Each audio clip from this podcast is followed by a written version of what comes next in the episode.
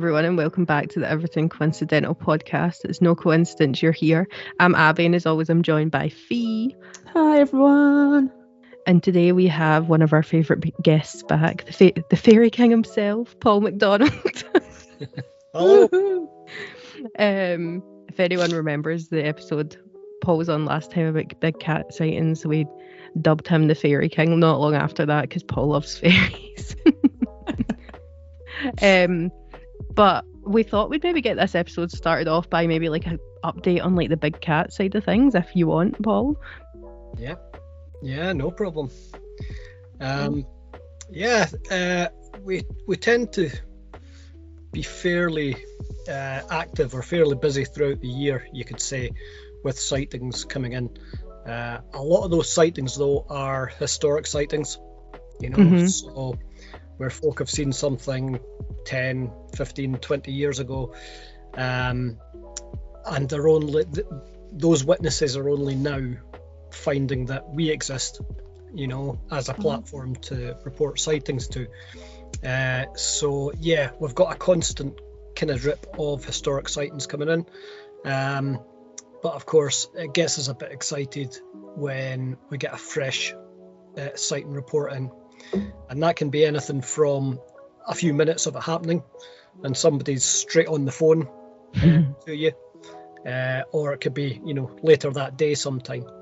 Um, but that's always quite exciting because that gives us a chance to follow up with some field work, and usually we will look to uh, the closest research team members and deploy them on the field. Uh, have them get in touch with the witness directly so they can arrange a meetup the following morning or even that evening uh, to look for further signs of evidence. You know, so uh, we've I would say actually over the past month or so we've not done as much of that. We do tend to find certain times of the year where we get more fresh sightings happening than others, and it's it is seeming to link in uh, seasonally with what's going on with the environment as well.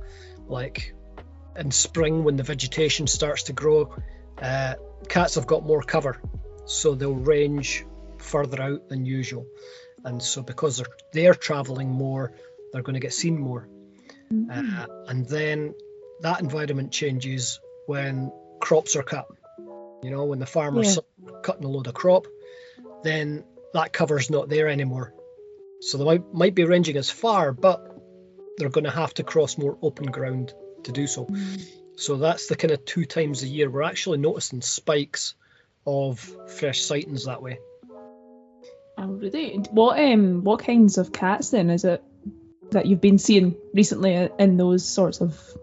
Yeah, there, there's there's three main contenders, you could say. In fact, Mhm. four in Scotland um, for the type of cats that are being seen. In terms of when you get a, very detailed description, it really narrows down what it can be. You know, from the size of it, the length and the shape of tail, shape of ears. Um, all of these things can kind of determine what you're seeing if it's a good report. Um, and the most common that we have are large black cats, which would either be melanistic or black leopard. Uh, puma, puma cougar or mountain lion, all the same thing, um, but large brown cats. Uh, lynx, uh, Eurasian lynx, which are quite distinctive. Um, Yeah. So usually quite detailed reports. Can't be anything much other than the lynx when you hear the reports. Um, but also in Scotland, we've got the Scottish wildcat and domestic wildcat hybrids, the Kellas cat, which are often perfectly black, but they can be three or four foot long in the body.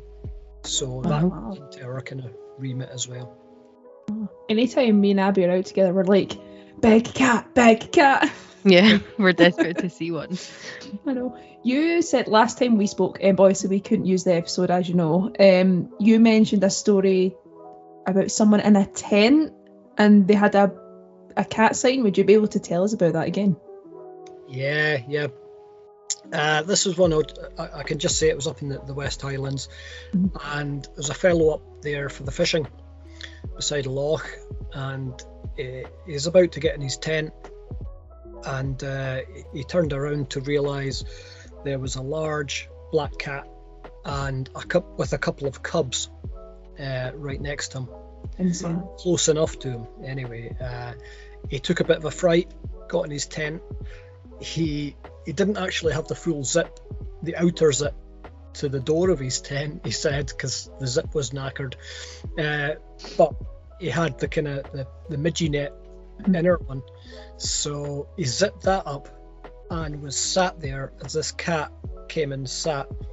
He said four feet from him, and it sat God. um, with the cubs for about half an hour. You'd be so scared. Yes. So it was a very close encounter, you know, a very close sighting. You could hear it, you know, um, Mhm. breathing. Uh, you could smell it, you know, it was that close. Um, so it's unusual to have a, a sighting that close for that long. Unfortunately, because of the time of evening it was, these cats are often seen between dusk and dawn Oh. was the light had pretty was pretty much going or, or you know on the way out uh, so from inside his tent he could see it clearly enough but he, he didn't want to take a flash photo because he had no idea how the cat would have reacted um, oh yeah. and he was also quite glad that his jack russell dog was asleep in the tent because he didn't want to think what might how things might have turned out if that if his dog had a go for one of the cubs you know um, but he described that cat as being about waist height uh, when it was sitting down Wow, so re- really quite big then. yeah so that's Yeah. no doggy no, no. The, uh, see, when people have encounters like that, it's like, how can other people then deny that they're here? You know, I think we should dub it "Close Encounters of the Feline Kind." close encounters of the third kind Of the Yeah. third kind. That's a good one, yeah. And why is it that there are so few like close encounters? Are the cats like scared of us, or is it just because there's so few of them, or is like what do you think the reason behind that is? Yeah, that's, it's, it's a totally solid question because um, it does come down to the nature of the cats. Mhm. They even uh, even leopards uh, and pumas will tend to avoid human contact where possible. Oh, The really? only time you might have a cat show any aggression towards a human is where you have a uh, a female cat with cubs nearby and it's protecting the cubs. There's a video that kind of went viral um, not so long ago of a fellow in uh, it's either the States or Canada, I can't remember, and he is walking along a mountain path and this mountain lion comes round the corner uh, and it's a mother with cubs nearby and Oh. it's, it's really aggressive towards him like padding the ground and you know Yeah. really close and he films the whole thing and it's a very very clear you know encounter but that's a mother protecting cubs um yeah e- even melanistic leopards they will shy away from human contact so this is where this was an unusual one Mhm. where it it saw and approached the man himself close enough and then sat that close you know Yeah. to tent so it was a very strange one He must have been really shaken up as well. Mhm. Yeah. It's crazy. Um, the next thing we were going to talk to you about is a potential UFO sighting. Um, so I know that you mentioned in the message you sent that you've had one similar to the video that you sent, but do you, are you able to talk about the video that you sent us a few weeks ago from your friend? Yeah, sure, sure. Um, as far as I'm aware, this video is about a year old, so you know it's not, it's not that old, but um, it's a very clear daylight sighting Mhm. uh, of what first appears to be, you know, an unusual light. hmm Um, but it was the it was the second video I think that he took that was the even better one, um, where you see this light behaving in an unusual way. Um, seems to be on the edge of quite a large sort of building storm type cloud, um, and it's when you it's when you zoom into a lot of the stills, you actually see quite a bit more detail, and you're seeing a red light and several white lights within, you know, a concentrated uh, space. Um, it's very unusual, but it's a good sighting because the, the footage and the images are, are pretty clear. Yeah, definitely. Um, we'll pop them up on Instagram as well after this episode's out, so people can see what we're talking about. Um, but yeah, when looking at the video, you're like, it doesn't look like a. Pl- it could be a plane. It's definitely something different, and it's yeah. I think it's a really good like set of photos and videos that you got sent there. Are we allowed to disclose like where that was, or does your friend not want people to know that? Uh, it was in the, the uh, north of England. I think it was the Lake District Oh, okay, cool. that happened. Yeah. Well, do you know like how he was feeling after it? Like, was he kind of like, oh, what the hell did I just see, or was it like shaken up or anything, or? Um, yeah, I, th- I think certainly a little mystified. Mhm. Uh, he's not willing to come forward, you know, and put his name to it still, and he's held on to it for about a year because he really wasn't sure about just putting it out there. Mhm. And so that's why the only reason why it's only just come out now. Uh, but he's okay with obviously us knowing and sharing to people, I guess. Yeah, yeah. Cool. Yeah. Oh, that's so interesting. I know. And you had you said you had a s- experience similar to that. Whereabouts was that? Uh, yeah, I, I, I- I've certainly had a, had a number of experiences like that. Um, there were two particular uh, events uh, where I saw them quite clearly um, up in the Highlands. Uh, I run an event, uh, or have done pre-lockdown, uh, um, for a couple of times a year called the Highland Challenge, and I would take folk up to the, the Northwest Highlands for a week and we would do different challenges every morning martial training in the afternoon and there's music and storytelling you know uh, and history everywhere we go uh, and there might be some drams in the evening you know it's a, it's a proper cultural immersion Yeah. Uh, so great times had but there was i think it was um, 2013 where i went out one evening to take an, an, image, an image beautiful sunset image um, of the bay nearby. And I took that shot and I was quite pleased with it. And I turned around to see this unblinking, solid white light uh, moving silently in the sky. And this was a village I grew up in the Highlands, and I'm quite familiar with the way in which sound travels very easily across Mhm. vast distances there, you know, because the air is so clear and there's nothing to interrupt that sound. So I already gauged the s- distance of it and, and, and roughly the height of it. I knew that it was it was similar to what you could expect a light aircraft to be at, uh, between two to three thousand feet Mhm. um, and realised it was strange enough that I wasn't already hearing it. So I thought, Oh, all right, if I don't hear it by the time it gets to about here, it's definitely strange. Um, it continued moving, not a sound, not a whisper, you know. And this was a perfectly still summer evening. Um, so I then got the camera out and took some footage. There something told me I need to take a still shot as well, so I switched it to still. I, I took a still shot and then recorded it again as it disappeared over the hill. I thought, right, that was definitely weird. And I looked at the still shot, it kind of shocked me because what the still shot showed wasn't what didn't appear to be what I was seeing. oh, It seemed to show three uh, points of light um, in a triangular form with bands of light connecting them um, in a sort of orangey pinky colour. Uh, so that was quite interesting. Uh, so I ran back to the inn uh, and I got the the owner to bring it up on a big TV screen Mhm. brought it up on his laptop as well. Uh, and I said to a couple of the folk on the um, the challenge, I said, guys, I've just seen this outside now. Um, if there's a chance of anything else coming over, who's who's with me?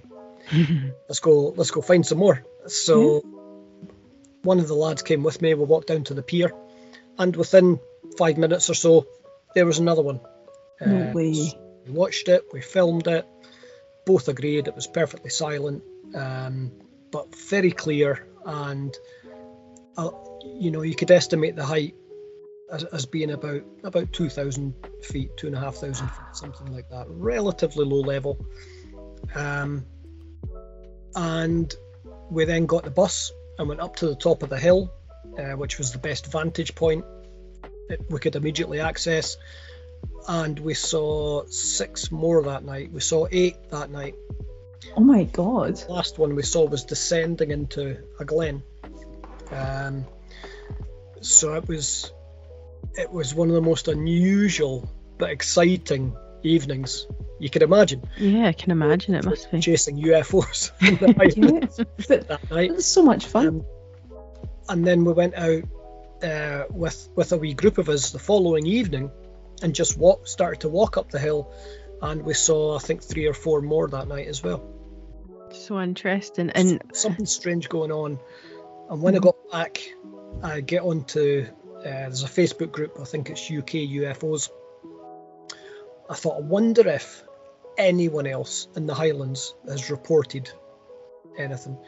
And I found a report from the Isle of Skye. Now, where we were, you could see the Cuillins of Skye Mhm. um, in the distance. And I think this was from one or two nights after we saw eight of them. Um, the, and he, what he reported was exactly the same. Exactly the same type of light. He estimated the height about two and a half thousand feet totally silent, straight line trajectory. The really interesting thing was he had a torch on him Oh.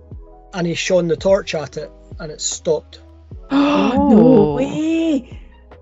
And he said it sat there in the sky uh, for some time before moving away at 90 degrees from the direction it was travelling in. So that was interesting, not just because it was the proximity was near enough to what we were seeing, and he was describing exactly the same phenomena, but there was contact hmm and there was some form of communication and contact going on with that torch itself, with that light source. So that was that was quite interesting. That is literally like out of Close Encounters of the Third Kind. That is literally, that's Yeah. literally like, oh my god, I can't believe that. Pretty much. Uh, that's really that is a crazy one. Definitely. Yeah. Can Um, can you you, um, tell us, or when you're next doing your martial art weekend, because I want to come to that. Yeah. ah, it's great fun. It's always an absolute absolute blast, you know. yeah. Especially if there's UFOs there. So now, since that, and I think it might have been the following year. It was either the following year or a couple of years after. Um, I saw a few more just out one night by Mm. myself, you know, because uh, since that I've kind of got in the habit when I'm up there, I'll just take a wee wander out tonight and see if there's anything moving, you know. Yeah. Ah, wonder if you've ever been abducted and you just can't remember. and do you know if the since you're kind of from that area, do you know if the locals report many sightings like that, or um, is it not really a thing you hear much about?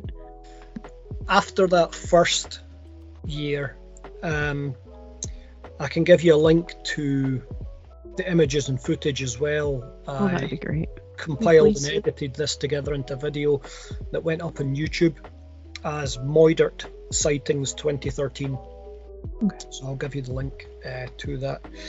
Um, yeah, I remember after that first one, being so blown away by it, I, I compiled a, a full, quite a detailed report, which included, you know, exact location of observers, um, you know, estimated height, estimated trajectories, um, you know, bearings of travel. Uh, as detailed a report as I could. I remember I sent it to BUFORA to see what they would say, and I was really, really disappointed by the response. They suggested it was satellites or or a local aircraft landing at an airport. There's no airports in No. you know. No. Um, So I was, I, I did send them a strongly worded response to that. Liars. but I remember following up um, and asking some locals that I knew if they'd seen anything like this before, uh, and where we were seeing the lights travel was towards a certain glen and loch, and a friend who lives um, at the side of that loch still uh, said, "Oh yes," and he, re- he remembered from some years ago, uh, and he described pretty much exactly the same. wow. Wow. These lights, very clear, bright, white, travelling perfectly silently uh, down the loch. Um, so it seems that it has been seen before. There is a particular point, though, I wish that evening we'd just gone to, which would have hmm given us a view for miles from the direction they were coming. There have been quite a few reports recently and footage um, that, that's coming out seemingly as part of disclosure of of these objects appearing um, from the from the ocean or from the water oh. and they were certainly coming from that direction and it just would have been something else you know Mhm. to at least s- s- try and have seen where they were coming from Yeah. you know in some sense um, but maybe maybe that's for another evening Yeah. Yeah. That'd be crazy seeing something like that coming up from the water. I can't even imagine it. Like, Insane. Like they say that they sometimes use the water to charge themselves, or that's why they're spotted near power lines, is because they're charging or trying to go through portals and all this sort of thing. But that's insane. In fact, are they not called unidentified submergible objects? U- USOs yeah USOs. So, Uh, but I wonder if they can be both though. It's it, well that's it the same thing could uh, Yeah. easily be both and why not um, th- there's there's footage recently that shows um, you know these sort of silvery balls if you like Yeah. um, you know flying as UFOs but then submer- you know submerging in the sea and then reappearing a distance after the curious thing is the speeds they're traveling at in terms of entry and movement through the water shouldn't physically be possible, you know. Uh, so there's something else going on. It su- suggests something else going on in terms of how that object is manipulating or displacing conventional physics in some way. That's quite interesting too. yeah. Wow. I think like what were you gonna say? I was just going to say it makes you think. Literally. Well, I, genuinely, I was going to say, I think you both agree, like with this, there's definitely aircrafts and all that sort of thing out there that we're not made aware of because it's like they're top secret and all that sort of thing. But when you hear stuff like that, these aren't military, you know, um, aircrafts or submarines or whatever. These are definitely something else. I mean, for them to be able to travel with no sound. But then I guess like you look at electric cars and they don't produce much sound, but for these things to be traveling at the speeds they're traveling at with no sound, there's something else to it, like you say. Yeah, yeah, exactly. And and, and even the you know there, there's a uh, the latest type of of stealth drone uh, Mhm. that's being unveiled. You know, it's not silent. Ah, okay. You know, it's still not silent. yeah, exactly. Wh- Whether these whether there's certain other technologies that have still been kept completely under wraps in a Mhm. military sense is totally open to question. Still, of course, it is. Um, but uh, yeah, the nature of the nature of these things in some way, though, I um, I've always felt is not necessarily something extraterrestrial, but Mhm. intraterrestrial. Ooh. Oh, so you think they're beings from here that have the tech? but like a different species, so not human. Um,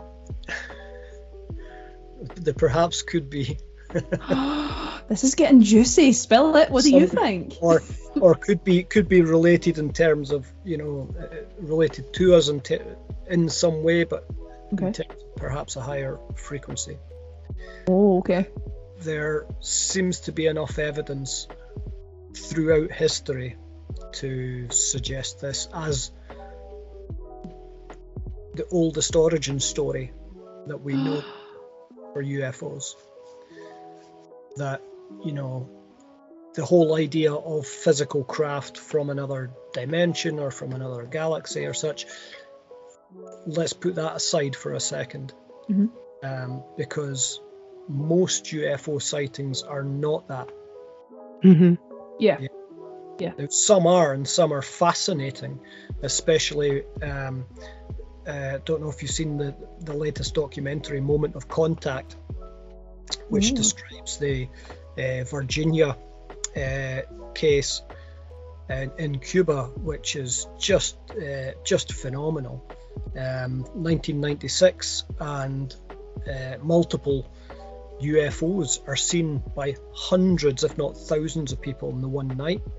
Uh, there was a crash of one of the craft involved, uh, an immediate uh, military, you know, cover up of that, um, as well as two uh, two individual beings, which were seen by numerous people in different locations.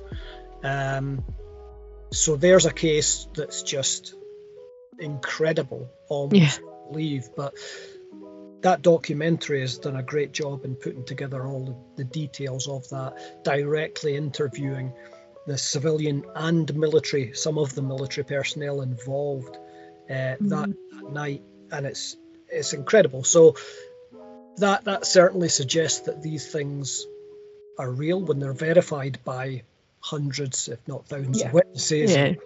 and you've got a high level of reporting coming down now, you know, from military level. That's very interesting. Um, but I would have to suggest that the majority of UFO sightings are not that. You know, they're not that exciting in a way or exotic, exotic in a way. Yeah. Um, they're more often white lights that are seen either at a distance or, you know, they can be seen at very close quarters as well, but behaving in ways where they're clearly not conventional. They're clearly not physical craft. Um, they're clearly not anything we have in terms of when you see an object move and change directions, no curvature in the change, papam.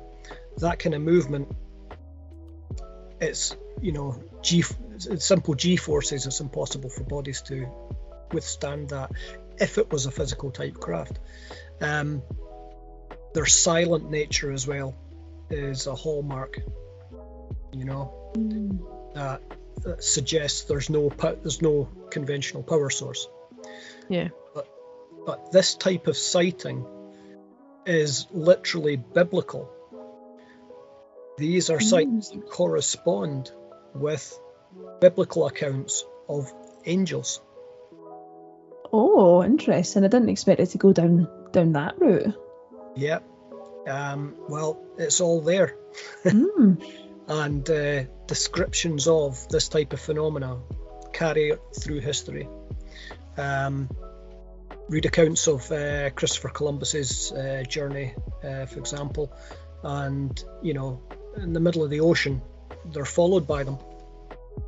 You know, the ships are followed by these white My lights. God. You know, the the term Foo Fighters was coined in the Second World War That's right, yeah. for the same phenomena that would follow aircraft. It would follow aircraft into battle, you know. Yep. It's and it's the same thing, you know.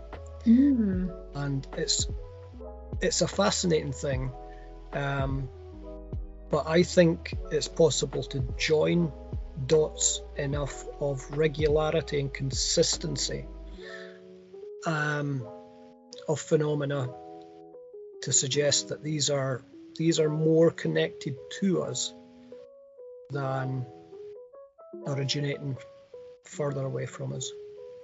Yeah, I I think that makes sense because I feel like if it was something coming from a different planet or different like galaxy or whatever, they'd be more likely to want to hurt us. Whereas if it's something that's already here, what would they gain by doing that? If they're just wanting to observe or whatever, see what's going on, then it actually does make sense. Yeah, yeah, exactly. Um, there's an element of these lights that I think we cannot dismiss. And I think it's one of the most important elements about them to observe and to actually start to want to understand. Uh, and that is connection, is our ability, in fact, to connect Mhm. with you know, as beings, as um, sentient beings in some form, which is as much as we could describe when we understand that it is possible to directly connect with these. Now, um, this has been this has been seen by by a number of folk. There's a fellow in Stirling that I know. He has hours and hours worth of footage on YouTube, um, filming UFOs. You know, around his around his house, around his area, and a lot of these lights. And you know, I, I've met him a few times, spoke to him, and asked him about this. You know, um, is this something that you consciously are calling on to be there in the first place? Mhm. Um, when it is there, is it something you're you're you know consciously connecting with? And yes, yeah, he says, yeah, that's that's what I do. He says I go outside and I'll you know I'll look up and if there's nothing obviously there, then I'll I'll just open myself and ask politely. Yep. Yep. And you know it might be there straight away or it might take a minute to show, but usually something shows. You know, um, there was a fellow Christopher Martin who, if if you ever find any of the original copies of UFO magazine, the UK UFO magazine, Mhm. uh, he was interviewed in that a number of times. Um, I sat beside him once at a, a dinner and asked him exactly the same thing, as because he had a history and he was filming them, had hours worth of footage of white lights in the sky um, that he would consciously call on. You know, he would go outside and he would just kind of. He said he would. He would kind of just sort of relax himself, settle himself. You know, in a sort of meditative way, I suppose. And uh, yeah, and and he would actively seek to communicate with them, and invariably, pretty much every time they would appear. Yeah. Oh. Yeah. Um, I have a friend in Fife as well. We were going through some very similar experiences. Nin- 1999, 2000, there seemed to be a, a quickening in a way going on with a lot of people at that time. It was a fascinating time for it. Uh, people were meeting other people and gatherings were happening in ways that were just almost inexplicable um, towards these phenomena. And this fellow in Fife, uh, who I'm still in contact with, would could literally call them down from the sky. what? Literally call them down from the sky. He was that connected and tuned in, if you like. Mhm. Uh, there was a famous incident where he was a biker, and you know, uh, boys from Fife, and you know, talk, talks a bit, bit rough in a way, but uh, and he was a biker, and he started talking to his biker friends about it, and they just took the piss. He said that, you know, and they just were just ripping him apart with it, you know. And he said, "Well, I'll show you. I'll show you, boys. You watch." And he stood and he called a star down from the sky right in front of them, and it sent them scattering and all that. Away. Really? Oh my god. Oh my god. To be fair, I've read quite a few case stories where it's been if you genuinely sit there and try to connect it when you see it, they can like the will of that does they do come to you. Oh Yeah. my god. And how interesting is it that all those cases you've just mentioned are all within the Falkirk Triangle? Yeah, that's true. Mm-hmm. Spooky. Yeah. Oh wow. So you know, I, I think that that is one of the most fascinating aspects of these lights is we have something out, out with ourselves, you know, uh, some form of sentience that is here and has always been here. Yeah.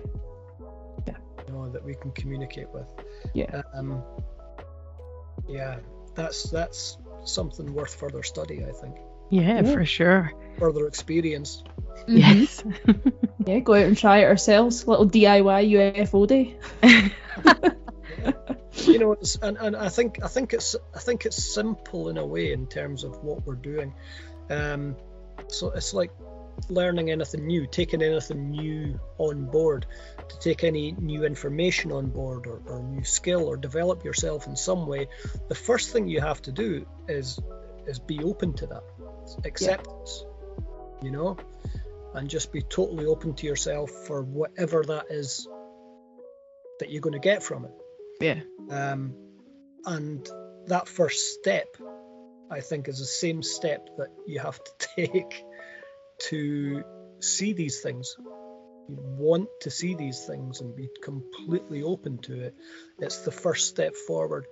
Um, and then I think a bit of focused, call it meditation if you want, but you know, um, just a bit of, of, of, of focus in yourself hmm uh, to find a place to do that to open yourself and you know seek that communication directly then i think that is possibly as simple as as it is Wow. I love that. insane. Yeah. I mean, I wonder, like, obviously there is, there has been abduction cases, so I'm thinking they could have been from something that was extraterrestrial, because, like Abby said, if if they're beings from here, they, the chance of them wanting to abduct us are probably slimmer. So I wonder if the ones that have maybe done harm are not from here. Mm. well abduction cases i find quite fascinating as well you know what Yeah. one, of my friends um, was actually a, an abductee in one of the most famous cases in scotland and lad no Mhm. reason to make anything up you know the other fellow wouldn't uh, wouldn't talk about it much after the event but but he was Yeah. um and yeah i i don't doubt him you Mm. know I Yeah. believe his case and, and what happened so i'm open to you know that happening. There seems to be again enough of consistency with, th- this happening to at least thousands of people worldwide that it's a it's a real phenomena. It's something that's happening. Yeah. so what's what's the nature of it? Um it's interesting. I think in a way this could be twofold. Often with abduction scenarios if it's not clear memory there that comes down with it it's often under hypnotic regression that Yeah. other creatures are involved invariably grey type hmm aliens are involved. So, can that be happening? Well, why not? Why discount it? Why say Yeah. no? You know, um, I think it could be. Uh, but we also have another tradition, in fact, uh, an old and ancient tradition, certainly in Scotland and in Ireland at least as well, and in many other Celtic countries, of the fairy people. Ah, fairies. of course, Paul would bring up fairies. and abduction scenarios Oh, in a sense coming into play there too you know now there are dozens if not hundreds of stories out there in you know folklore describing these cases and some of the cases are even you'll find little snippets in some of the older newspapers as well. And often the case is so- some some fellow will be coming home over the hills or such and and they'll hear music. And they'll follow the music or they'll see a wee door that wasn't mm-hmm. there before you know or light on you know in the hill. And they'll end up going into you know side of the hill where there's a great ceilidh and the little people are there and there's music playing and a feast and all sorts you know um, and they'll eventually you know come out but uh, it'll be perhaps years that have passed in the outside world where it just seemed like, you know, a ceilidh. Away. Actual. Jeez. So really interesting cases of, of a type of abduction going on Oh my god. little people that That's so comes down funny. again and again um, in folklore, and it seems to be more than just little stories like that. There's they seem to be elementally holistic in some way because they include invariably elements like music. Sometimes somebody will go in um, and have a great time with the hosts, and they'll come out with the gift of music that they never had before. Ooh, that's really interesting. you know. Um, but often it's music that will lead them. There'll be music going on with the little people as well. So you've got acoustic phenomena attached to this as well, and you've also got elemental understandings in some way. Um, if you, like it, it was always said that if you if you were accepting to go with the little people, then take a blade. Always carry a blade with you, because that keeps away that keeps away the the negative types. You know, Mm. little bad people, um, the dodgy ones. You know, Uh, they are repelled by iron, oh. And that if you were accepting to go into ceilidh with little people, you put a blade in front of the door before you go in. Stick a blade in the ground, and that means you can come back out unharmed. You know. Now, there are archaeological finds in Scotland of this type of tradition in normal homesteads, where blades are found point down, driven into the ground, No. entranceway to the house, you know. So there's a way you're actually warding, you're physically, you know, depositing a blade to secure your home, you know, against Wow. people that way, against the, Wow. the dodgy ones. the dodgy ones. That's so fascinating. I've never heard of that before. Yeah, when you're saying little people, we've um, touched on them briefly on a previous episode with um, an American guest, uh, Greg Walter, that we had on, and he described the little people as. I'm, I'm sure it was kind of almost like deer-like people. Like, I mean, this could be a totally different description, but is that how they're described in Celtic traditions, or is that maybe just an American sort of take on them, or maybe it's a totally different thing, like I say. But have you ever like heard descriptions, basically?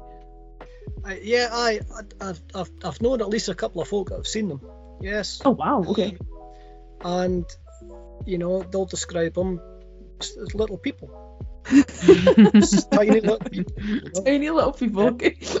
Th- there, there was a there's a great one of my favourite stories is uh, uh, in fact is on is part of a, a documentary I think I'm sure it's on YouTube I'm sure it's called the Fairy Faith I think Okay. and there's a boy who I think is a brickie from Glasgow you know. And he's up Schiehallion one day. Of course Schiehallion starts with she you know the little people. Um, and he's up Schiehallion and uh, he stops for rest and beautiful sunny day. And this single cloud comes overhead and it starts to let down a little bit of rain. And a little rainbow forms in front of him. And he's Aw. just like blown away by the beauty of and you know randomness of this event. And then he looks down the hill he's casting a long shadow down the hill. And there's and there's a little man tiny little man he says dressed in old style clothes rolling up the head of his shadow. Oh, Oh. it's like Peter Pan. head of his shadow, and he's thinking what's what's what's going on you know? And then he looks the wee fellow looks up and he looks down at his feet and there's an old wee woman with a pair of silver looking scissors trying to cut his shadow off. What the hell? and he's that bewildered he's just like what's going on now you know Yeah.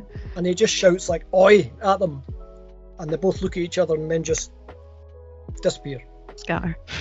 now the boy was as you know genuine as you get but he's had a, Yes. a really interesting experience you know he's seen little people on the hill on Schiehallion, which is a hill which has tradition of fairy people, little people in it. He's been at that type of place and he's seen that type of thing, hmm which is a type of thing that's actually seen by many enough people. And they describe them as little people, um, and dressed in, you know, these tiny clothes and so on. But, you know, what are we seeing there? You know, are there physical little bodies hopping out the hill and trying to steal people's shadows?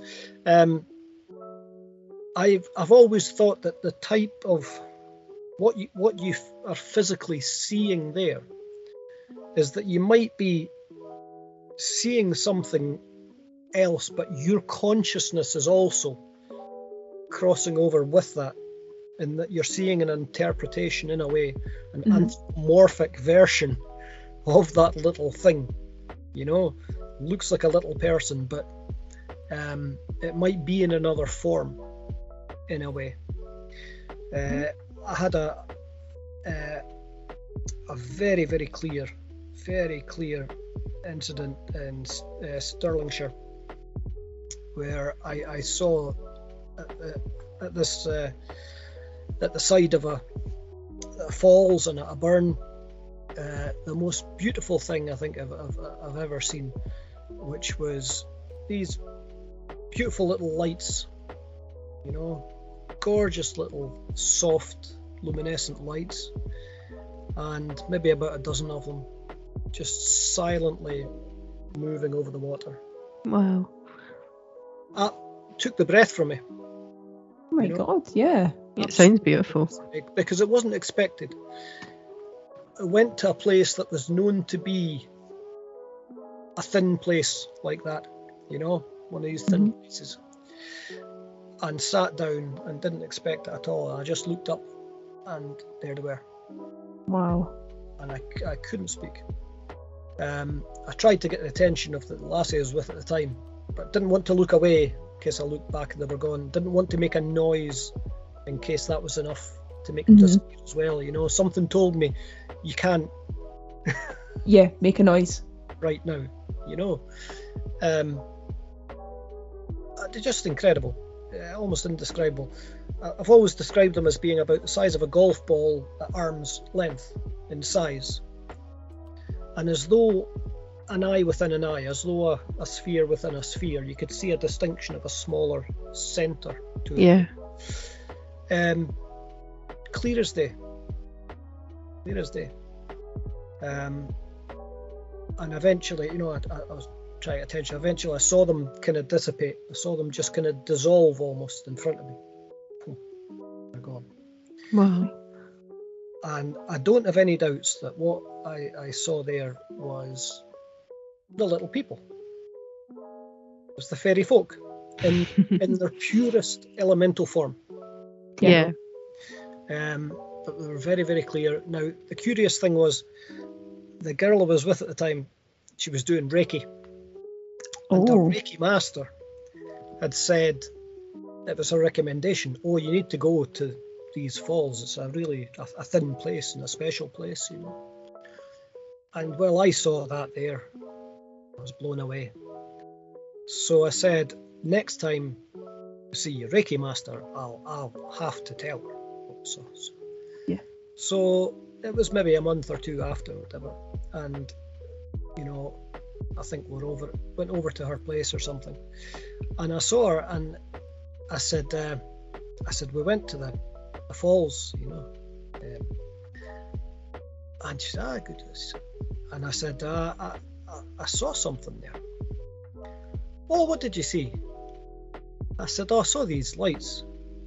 Oh, yes, they look like eyes, don't they? She said. no way. and yes, that, that blew me away as well because they did look like eyes. Like a, Ooh. like a sphere within a sphere. There was a distinctive little core to the soft form, you know? Yep. And it just blew me away. I'm like, oh, no way. you know? Uh, clearly, I'd seen what she'd seen the same.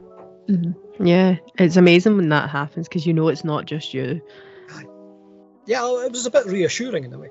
Yeah, I'm not going crazy. Yeah, it's nice the- to know.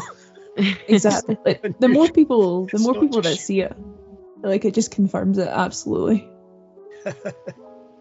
But these things are out there, and and they've they've always been. I think these Yeah. things are older than us. Yeah. Oh, absolutely. Yeah. Not just not just our age, but you know, older than older than mankind. I'm sure. Yeah. Yeah. Oh yeah. I agree. Um.